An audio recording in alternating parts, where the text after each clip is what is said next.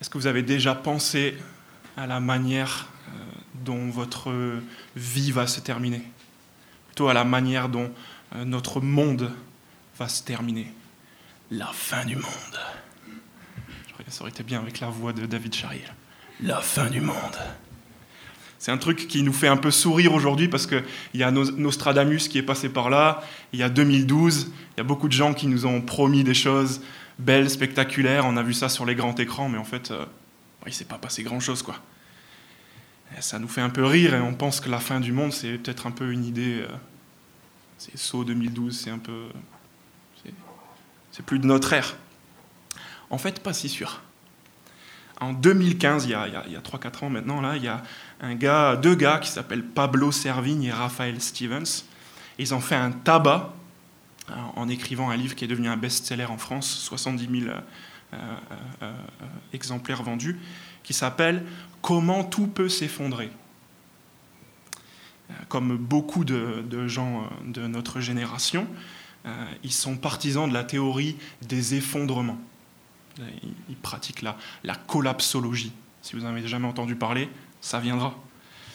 Pour les plus optimistes, c'est la, théorie selon laquelle la fin de notre civilisation est annoncée, notamment à cause du pillage qu'on a nous-mêmes organisé des ressources de la Terre. Et pour s'en sortir, d'après eux, d'après certains en tout cas, il va falloir se débrouiller autrement à partir d'aujourd'hui, de, de notre génération, pour se nourrir, pour se chauffer, pour se déplacer, pour faire du commerce, etc. On est à une page qui se tourne. Et il y a des gens très sérieux qui, croient ça. Euh, l'ancien ministre de l'écologie, euh, sous Jospin, Yves Cochet, il s'est retiré depuis maintenant 13 ans dans une ferme familiale et il a visé et il est en train d'arriver à, l'autonomie énergétique. Il fait tout lui-même. Il a même plus de voiture. Je vais chez, il a, un ancien truc qui fonctionne avec des, chevaux. Là, il a ses chevaux. Il a tout, tout est prêt. Du coup, même si les fausses prédictions nous ont refroidis dans le passé et que ça nous fait un peu rire concernant la, fin du monde, il faut avouer qu'on a gardé quand même pas mal d'idées euh, un peu recyclées euh, de, cette idée qu'un jour peut-être notre, notre monde terminera. On a gardé un genre cinématographique dédié et on aime ça. On a gardé une littérature abondante sans parler du net. On a gardé aussi pas mal de sectes qui font leur beurre sur le sujet. La fin du monde. Et on a gardé aussi de longues discussions entre chrétiens, il y a encore quelques temps, sur la chronologie de la fin du monde à venir. C'est pas si has que ça. La fin du monde continue d'éveiller sous de nouvelles formes toutes nos fantasmes et surtout nos craintes. Elle commence à conditionner notre manière de consommer et de faire euh, des plans d'avenir. Moi, je me souviens qu'à l'école, j'allais dire, on a eu un cours, mais quand j'étais tout petit, on avait un peu de sensibilisation sur, sur l'écologie. Mais là, je vois les enfants, nos enfants, ce qu'ils ont à l'école, c'est peut-être 4-5 fois plus important. Ils ont des réflexes encore plus développés que les nôtres. C'est vraiment un truc qui, qui, rentre dans, dans, dans, dans l'esprit collectif. Dans le texte que Baptiste vient de nous lire, après avoir commencé à parler euh, des, des... Bastien, j'ai dit? Bastien, Baptiste, j'ai dit? Ok. Bastien. Euh, Bastien a lu ce texte et, euh, euh, avant ça, Jésus, euh, dans les versets qui, le précèdent, avait parlé des réalités à venir. Il en avait parlé pendant tout le chapitre 16. Il avait parlé de l'enfer, il avait parlé de, de, la vie éternelle, etc. Il en avait parlé aussi dans les 19 versets qui précèdent. Vous vous souvenez, il avait vu d'avance les relations qu'il y aurait entre les chrétiens. Et donc, naturellement, à partir du verset 20, il y a des gens qui interrogent Jésus sur l'avenir. Regardez le verset 20. Les pharisiens demandèrent à Jésus quand viendrait le royaume de Dieu? Il y a même cette question des disciples eux-mêmes au verset 37. Où cela se passera-t-il? Il y a ces questions sur la fin des temps, sur les grands cataclysmes qui arrivent. Quand est-ce que ça arrive Où est-ce que ça arrive? Jésus continue de parler de l'avenir. Et en fait, c'est pas un sujet qui est né au chapitre 16, déjà au chapitre 12, pour ceux qui étaient là, on en avait entendu parler. Il nous avait déjà mis en garde sur le sujet. Il nous avait dit que le meilleur moyen de nous préparer à cette image qu'il avait utilisée de la, du retour du maître, bah, c'était de changer d'attitude. Et c'était de veiller ensuite. changer d'attitude, éveiller. Mais même après ce discours, il nous reste deux questions au moins qui, demeurent. D'autant plus que, en fait, au fur et à mesure de ce temps qui passe, on en est au chapitre 17 et on arrive bientôt au chapitre 19, Jésus est en train de marcher depuis le chapitre 10 jusqu'à Jérusalem. Et donc Jérusalem arrive. Et les gens qui sont autour de lui, ils sont en train de se poser des questions, ils sont en train de se dire, qu'est-ce qui va se passer? Qu'est-ce qu'il va faire? Comment est-ce que ça va se dérouler? Qu'est-ce qu'il prépare exactement? Est-ce que c'est la fin de tout? Comment est-ce que ça va arriver Et Jésus répond en fait à ces deux questions qui vont euh, bien sûr aider les gens de l'époque, mais nous aussi vont nous intéresser. Deux questions sur la fin du monde. Comment est-ce que ça va se passer? Dans les versets 26 à 37, c'est la première partie sur vos bulletins. Et quand est-ce que ça va arriver? Dans les versets 20 à 25, je voyais tout à l'heure qu'il y avait une erreur, c'est 20 à 25. À ce stade du, voyage de, Jésus jusqu'à Jérusalem, Jésus donne des détails, d'une part, sur la consommation finale de ce jour qui nous intéresse tant, dans les versets 26 à 37, mais aussi des, détails sur le, départ, l'inauguration de ce jour, dans les versets 20 à 25. Et puisqu'il n'y a pas vraiment de suspense, on va d'abord regarder les détails concernant la consommation, la fin ultime de ce que j'appelle et de ce que le texte appelle le jour du règne du Fils de l'homme. Commençons ensemble. Euh, je pense que ça vous a sauté aux yeux, ça, ça, ça, prendrait sûrement moins de temps de citer les versets où il n'y a pas cette mention du jour. C'est blindé. Déjà avant les versets 26 à 37, euh, Jésus introduit euh, ce, détail euh, dans le verset 22, par exemple, il parle d'un seul des jours du Fils de l'homme. Le, il du verset 23, ça parle aussi de ce jour. Le verset 24, le Fils de l'homme dans son jour. Mais à partir du verset 26, le, le, le jour où le Fils de l'homme apparaîtra, c'est le verset 30. À partir du verset 26, ce jour, il est comparé encore à deux autres jours. Verset 26, la, le, mot exact. Nous, on lit ce qui est arrivé à l'époque de Noé, mais en fait, encore là, dans le grec, c'est le jour. Le jour de Noé, littéralement. Verset 27, encore une fois, le jour où Noé. Verset 28, comme le jour de Lot. Et verset 29, le jour où Lot.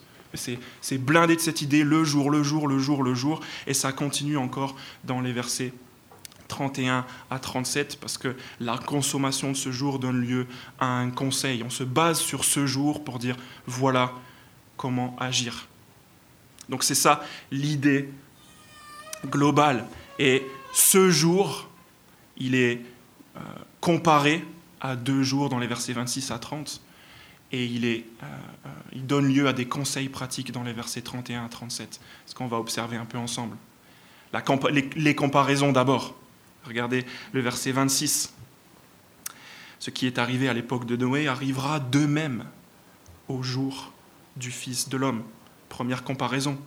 Verset 30, deuxième comparaison. Il en ira de même le jour où le Fils de l'homme apparaîtra. De même, de... Il, y a, il y a ces deux comparaisons. La première comparaison dans les versets 26 et 27 et la deuxième comparaison dans les versets 28 et 29. C'est deux comparaisons à deux jours euh, dont, on lit les récits dans le livre de Genèse. Deux jours historiques qui sont en fait effroyables et destructeurs. Le premier jour, celui qu'on appelle le jour de Noé, dans les versets 26 et 27, c'est peut-être cette histoire que vous avez euh, déjà entendue, le jour du déluge qui a eu lieu du vivant de Noé. On lit dans le chapitre 7 de Genèse, le déluge frappa la terre pendant 40 jours l'eau grossit et souleva l'arche, et celle-ci s'éleva au-dessus de la terre. L'eau monta et grossit beaucoup sur la terre, et l'arche flotta à la surface de l'eau. Et l'auteur continue ses exagérations. L'eau augmenta de plus en plus, et toutes les hautes montagnes qui sont sous le ciel tout entier furent recouvertes. L'eau monta de sept mètres et demi au-dessus des montagnes, si bien qu'elles furent recouvertes. Et quelle est la conclusion de ce déluge? Tout ce qui vivait sur la terre expira. Tant les oiseaux que le bétail et les animaux, tout ce qui pullulait sur la terre et tous les hommes, tout ce qui avait un souffle de vie dans ses narines et qui se trouvait sur la terre ferme, mourut. Dieu fit disparaître tous les êtres qui étaient à la surface du sol, Depuis l'homme jusqu'au bétail, aux reptiles et aux oiseaux, ils furent exterminés de la terre. Il ne restera, il ne resta que Noé et ceux qui étaient avec lui dans l'arche. Et la crue de l'eau sur la terre dura 150 jours.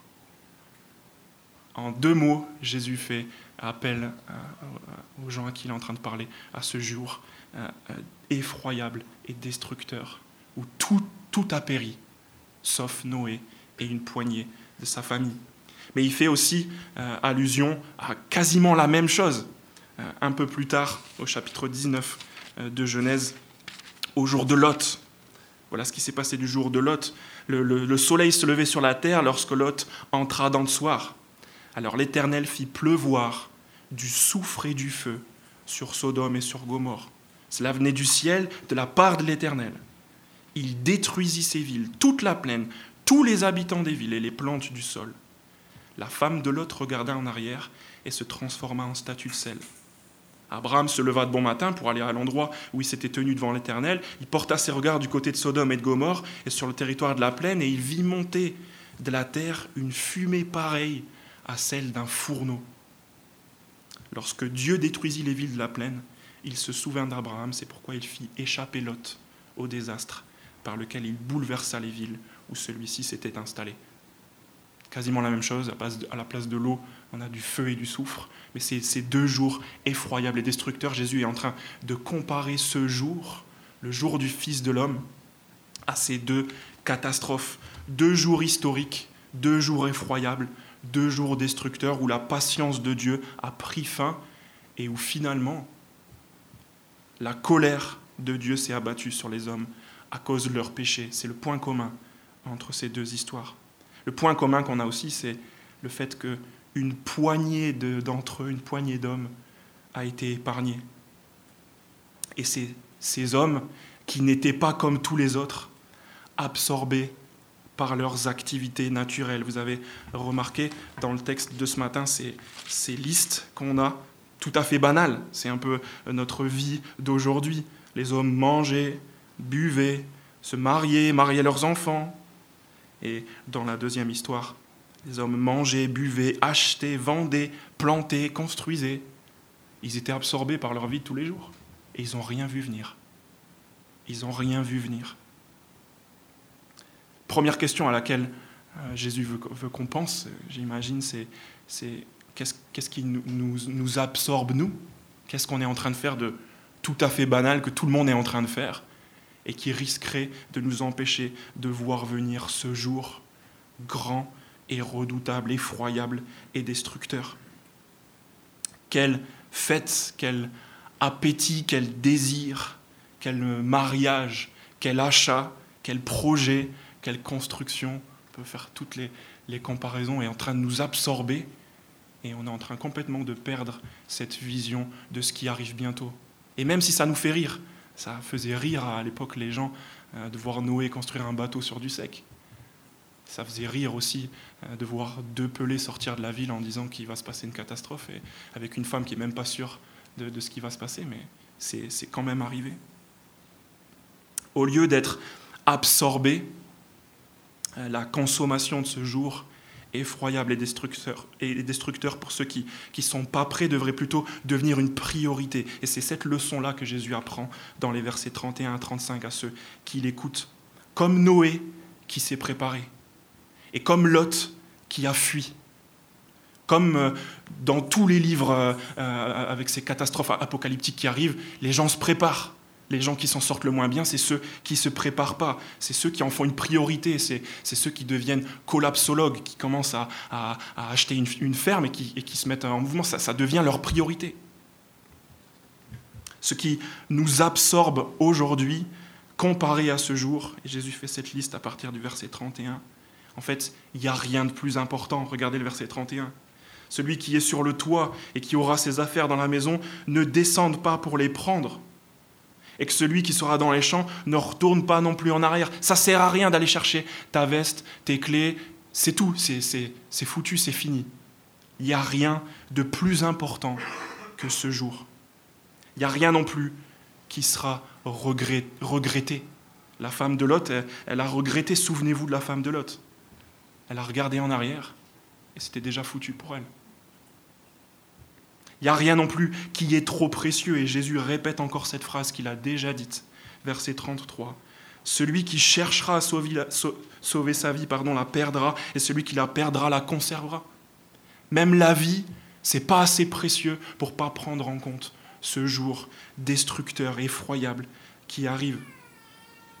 Et je me souviens avoir discuté une fois avec une jeune femme qui avait vraiment envie d'en entendre parler de, ce jour-là. Clairement, elle voulait en entendre parler, c'était le sujet qui l'intéressait. Et ce qui la retenait de, de, fuir comme Lot, de se préparer comme Noé, de se réfugier auprès de Jésus, c'était la pensée que son mari n'y croirait jamais. Elle me disait, moi je sais, j'y crois, mais je ne veux pas y aller toute seule. Je ne peux, pas, je peux pas imaginer que lui, il va rester là et, je, viens si lui vient.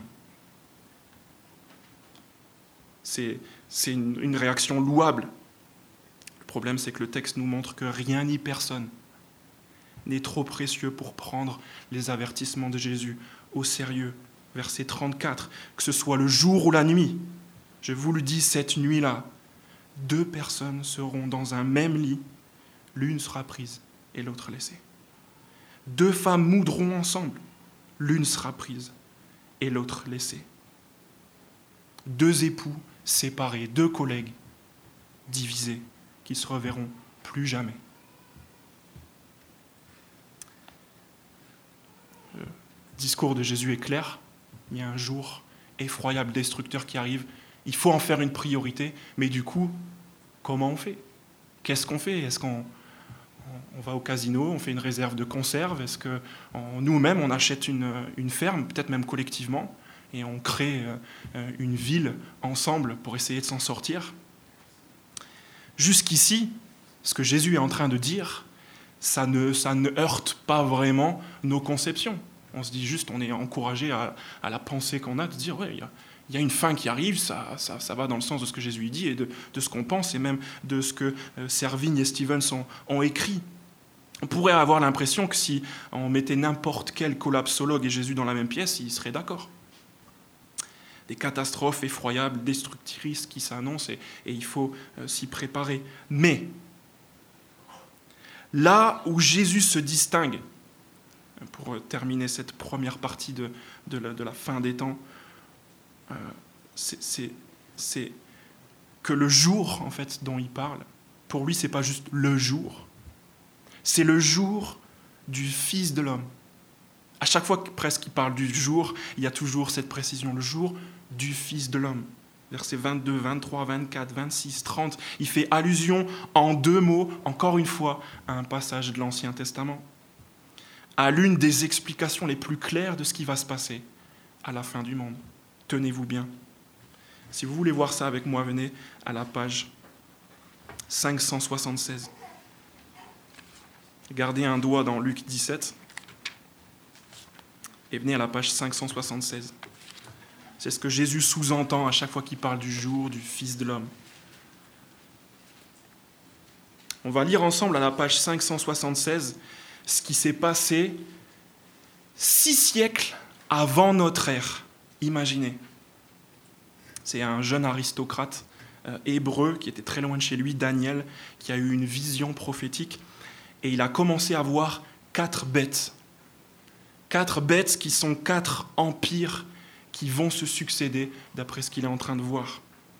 Et il a vu aussi à l'époque de la quatrième bête, de la, du quatrième empire, une personne qui ressemblait à un fils d'homme. On lit ensemble, page 576, Daniel chapitre 7, verset 9. Pendant que je regardais, on a placé des trônes, et l'ancien des jours s'est assis. Son vêtement était aussi blanc que la neige, et les cheveux de sa tête pareils à de la laine pure. Son trône était de flammes, et ses roues étaient un feu dévorant. Un fleuve de feu coulait et sortait devant lui. Des dizaines de milliers le servaient et des centaines de millions se tenaient debout devant lui. Les juges se sont assis et les livres ont été ouverts. J'ai alors regardé à cause des paroles arrogantes que prononçait la corne, c'est la corne de la quatrième bête. Pendant que je regardais, la bête a été tuée. Son corps a été détruit et livré au feu pour être brûlé. Les autres bêtes ont été dépouillées de leur pouvoir. Mais une prolongation de vie leur a été accordée pour un certain temps. Pendant que je regardais dans mes visions nocturnes, quelqu'un qui ressemblait à un fils de l'homme est venu avec les nuées du ciel.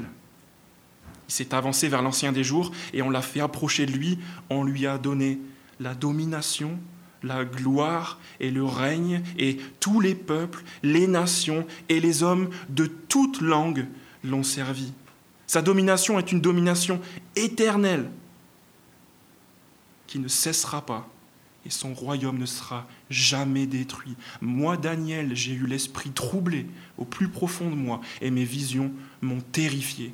Je me suis approché de l'un de ceux qui se tenaient debout et lui ai demandé de me révéler la vérité à propos de tout cela. Il m'a répondu en me faisant connaître l'explication. Ces quatre bêtes énormes, ce sont quatre rois qui surgiront de la terre.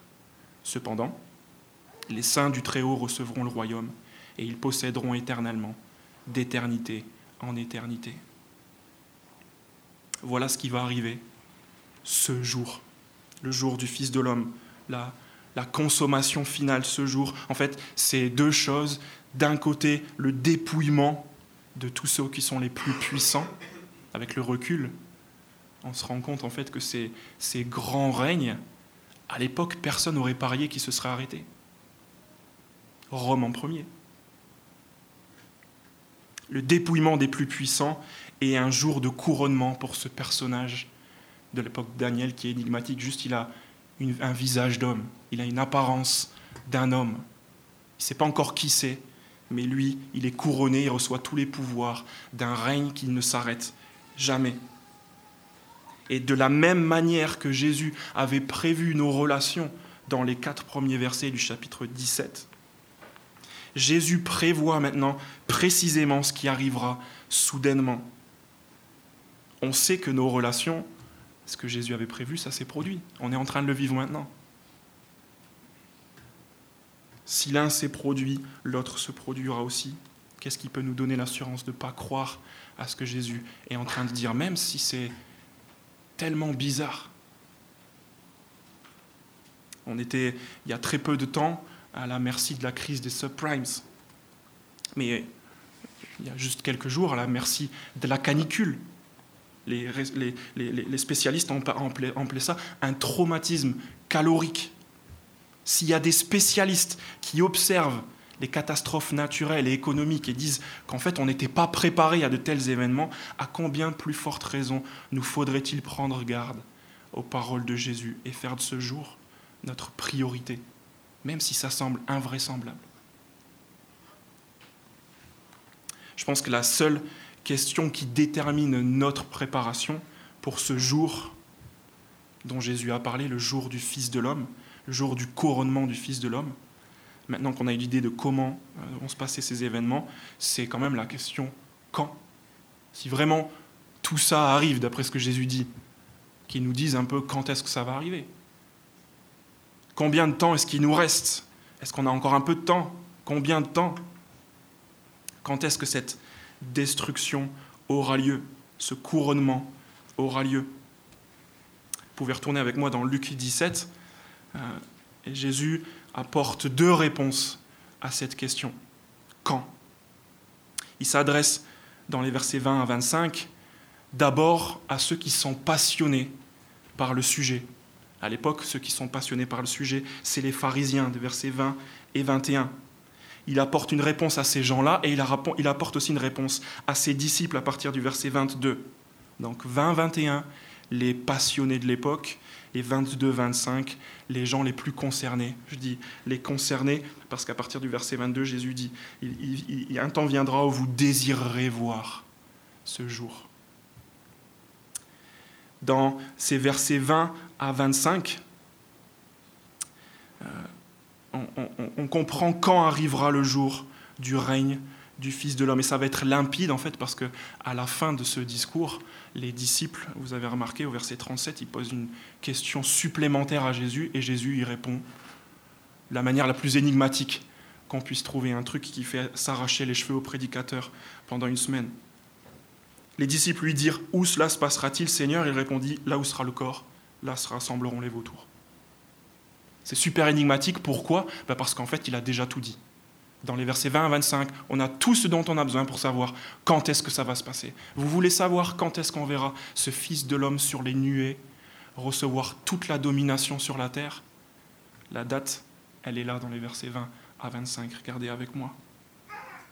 D'abord, Jésus s'adresse aux passionnés dans les versets 20 à 21. Ils sont passionnés parce que eux, ils le savent, ce jour, il a un rapport avec un couronnement, avec un règne, un royaume avec les pleins pouvoirs qui sont accordés à quelqu'un. C'est pour ça qu'ils posent la question, le royaume de Dieu. Les pharisiens demandèrent à Jésus, quand viendrait le royaume de Dieu? Et il leur répondit, le royaume de Dieu ne vient pas en se faisant remarquer. On ne dira pas, il est ici ou il est là. En effet, le royaume de Dieu est au milieu de vous. Dans sa réponse, Jésus, il met de côté leur conception qui est déjà prédéfinie. Ils ont des bonnes connaissances. Ils savent que ce jour qui arrive, ça concerne le couronnement de quelqu'un, mais ils ont quand même des mauvaises conceptions. Ils s'attendent à des choses que Jésus va balayer et il va remplacer par la vérité. Jésus leur explique d'abord que ce jour de couronnement, il n'est pas un jour qui se fait remarquer. Et ça, c'est ce que eux attendent. Ils ont leur propre conception de comment ça va se passer. Jésus leur dit non. C'est pas comme ça que ça va se passer. Je vais vous expliquer comment ça va se passer. Verset 20. Le royaume de Dieu ne vient pas en se faisant remarquer. Il rajoute encore au verset 21. On ne dira pas il est ici ou il est là. Le royaume de Dieu, ce jour, c'est pas un lieu en fait. Laissez tomber cette idée. Le royaume de Dieu est au milieu de vous. Ce, jour, il faut que vous oubliez, oubliez que ce soit un lieu. Il faut vous oubliez même que ce soit un événement futur. Préparez-vous. Ce couronnement, ce n'est pas un lieu et il ne sera pas remarqué. Si Jésus doit commencer par corriger ses passionnés, c'est qu'en fait, ils ont énormément d'a priori, ils ont leurs propres idées sur comment ça doit se passer, mais ils doivent oublier les signes qui, pour eux, ne trompent pas, parce qu'ils pourraient très bien passer à côté de cet événement qui les passionne finalement. Ils doivent arrêter de penser que c'est un événement futur et que ça se contendra à un seul endroit. Il y a juste à se poser la question, c'est quoi la conception de notre civilisation? Comment est-ce que ça va se passer? Qui est-ce qui croit que c'est un événement futur, que c'est un événement localisé? Qui est-ce qui croit à des signes particuliers? Jésus est venu préciser tout cela. Il a montré ce que ce jour n'était pas aux passionnés, ensuite il a montré euh, à, ceux qui sont les plus concernés ce que ce jour n'était pas non plus. À partir du verset 22, Jésus s'adresse à, à ces gens, à ceux qui sont concernés, ceux qui désirent ce jour et ce sont ceux pour qui le jour redoutable du couronnement du Fils de l'homme, c'est en fait un jour désirable. Vous voyez leurs sentiments? Ils sont étranges. Ils disent, ce jour-là, nous, on l'attend, on le désire. C'est ça qui les distingue des puissants qui vont être destitués. Ce sont ces gens, ceux qui voient le couronnement du Fils de l'homme comme une bonne nouvelle. Et leur risque à eux, ils ont aussi des mauvaises conceptions, c'est d'être trompés par le temps qui passe et aussi par ceux qui prétendent avoir vu le jour. Jésus prévoit qu'il y a des gens qui feront ça. Donc Jésus les rassure au verset 24. Même, même avant, en lisant à partir du verset 22. Un temps viendra où vous désirerez voir même un seul des jours du Fils de l'homme, et vous ne le verrez pas. On vous dira, il est ici, il est là. N'y allez pas, n'y courez pas. En effet, tout comme l'éclair resplendit et brille d'une extrémité du ciel à l'autre, ainsi sera le Fils de l'homme dans son jour. Jésus est en train de leur expliquer en fait qu'ils n'ont rien à craindre. Il n'y a rien de secret dans ce qui va se passer. Ça sera aussi clair que la nuit qu'on a eue euh, il, y a, quelques jours avec ces éclairs qui ne s'arrêtaient pas un, un, instant. Ça partait dans tous les sens dans le ciel. Ça se voyait à tous les endroits de Toulouse. Tout le monde était témoin de ça. Pas besoin de se déplacer. Tout le monde le verra. Ça ne sera pas non plus pour une poignée d'hommes euh, qui sont les, plus intéressés ou, les plus visés. Tout le monde verra ça. Comme un éclair d'un bout à l'autre du ciel. Et en fait, il y a beaucoup de croyances qui tombent à cause de ces versets. Il y a des personnes qui pensent que ce jour peut être un moment secret pour certaines personnes. C'est faux. Il y a des gens euh, aussi qui, qui, toquent des fois à nos portes, euh, qui, croient à, une doctrine qui dit euh, que le, règne de, de, cet homme, le règne de Jésus, c'est un règne invisible. On s'en est pas rendu compte en fait. C'était en 1874 que c'est arrivé. Et en fait, après, ils se ravisent et ils disent non, on n'a pas bien calculé, c'était en 1914. Ces gens-là font fausse route, par exemple. Pourquoi est-ce que ce jour ne se fait pas remarquer? Pourquoi est-ce que ce n'est pas un jour futur, ni un endroit, ni un, secret, quelque chose d'invisible? Pourquoi est-ce que ce n'est pas juste réservé à des initiés? On a les réponses dans les versets 21 et 25. Verset 21 le royaume de Dieu est au milieu de vous. Pourquoi est-ce que ce n'est pas un, jour futur? Ben, C'est simplement que c'est maintenant, il est là. Jésus est en train de dire aux passionnés, à cause de vos signes, à cause de tout ce que vous attendiez, vous l'avez complètement loupé. Je suis là. Il est au milieu de vous. Le règne de Dieu, au moment où Jésus s'adresse aux pharisiens, aux passionnés, est là. Il leur parle, il est devant eux. Et au verset 25, Jésus rajoute, Il faut auparavant qu'il souffre beaucoup et qu'il soit rejeté par cette génération.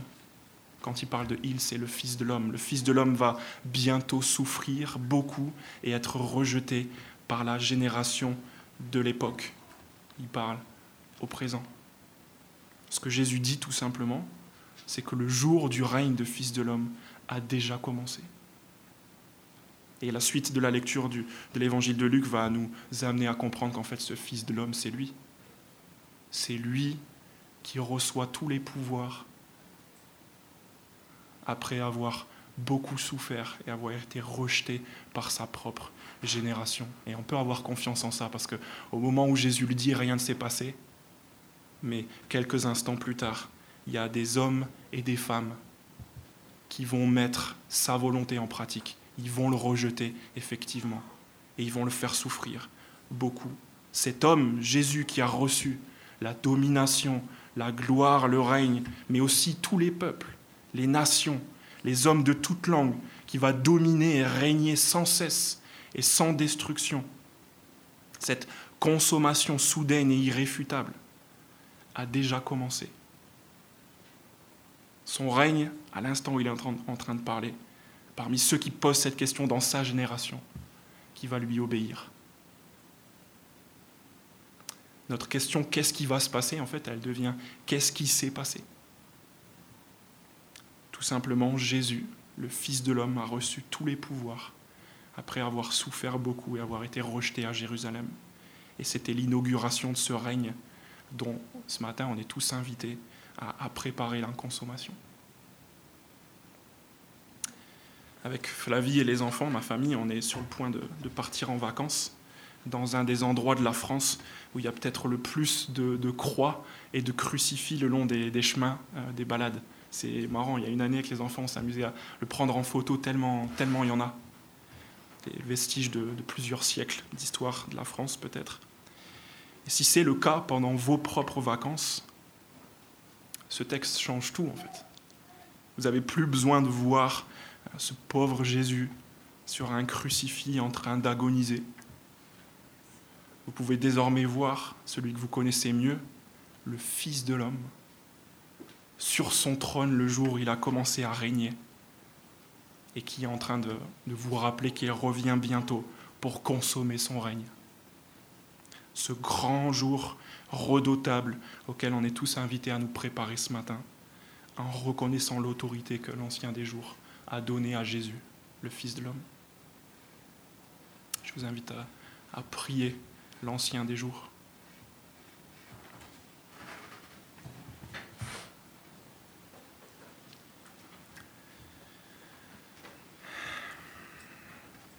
Merci Père pour ta parole qui est tellement riche et pour ton aide pour la comprendre. après cette lecture, cette euh, méditation ensemble, on fait que, comme tes disciples, désirer voir ce jour du Fils de l'homme, le jour du retour tant attendu de notre bien-aimé Sauveur et Seigneur Jésus. On l'attend tellement parce qu'on sait qu'au moment où il apparaîtra, tu vas mettre fin à nos craintes et à la domination malsaine de tes adversaires. Et tu couronneras de gloire définitivement aux yeux de tous ce Jésus qui a beaucoup souffert et qui a été rejeté à Jérusalem pour ceux qu'il était venu racheter en plus. C'est par lui qu'on reconnaît ta grande sagesse et qu'on te demande de, venir régner dans nos vies, de régner dans notre Église. On se soumet et on se confie à toi par lui. Et c'est pour ça qu'on peut se déclarer heureux selon tes propres mots euh, pour l'éternité. Amen.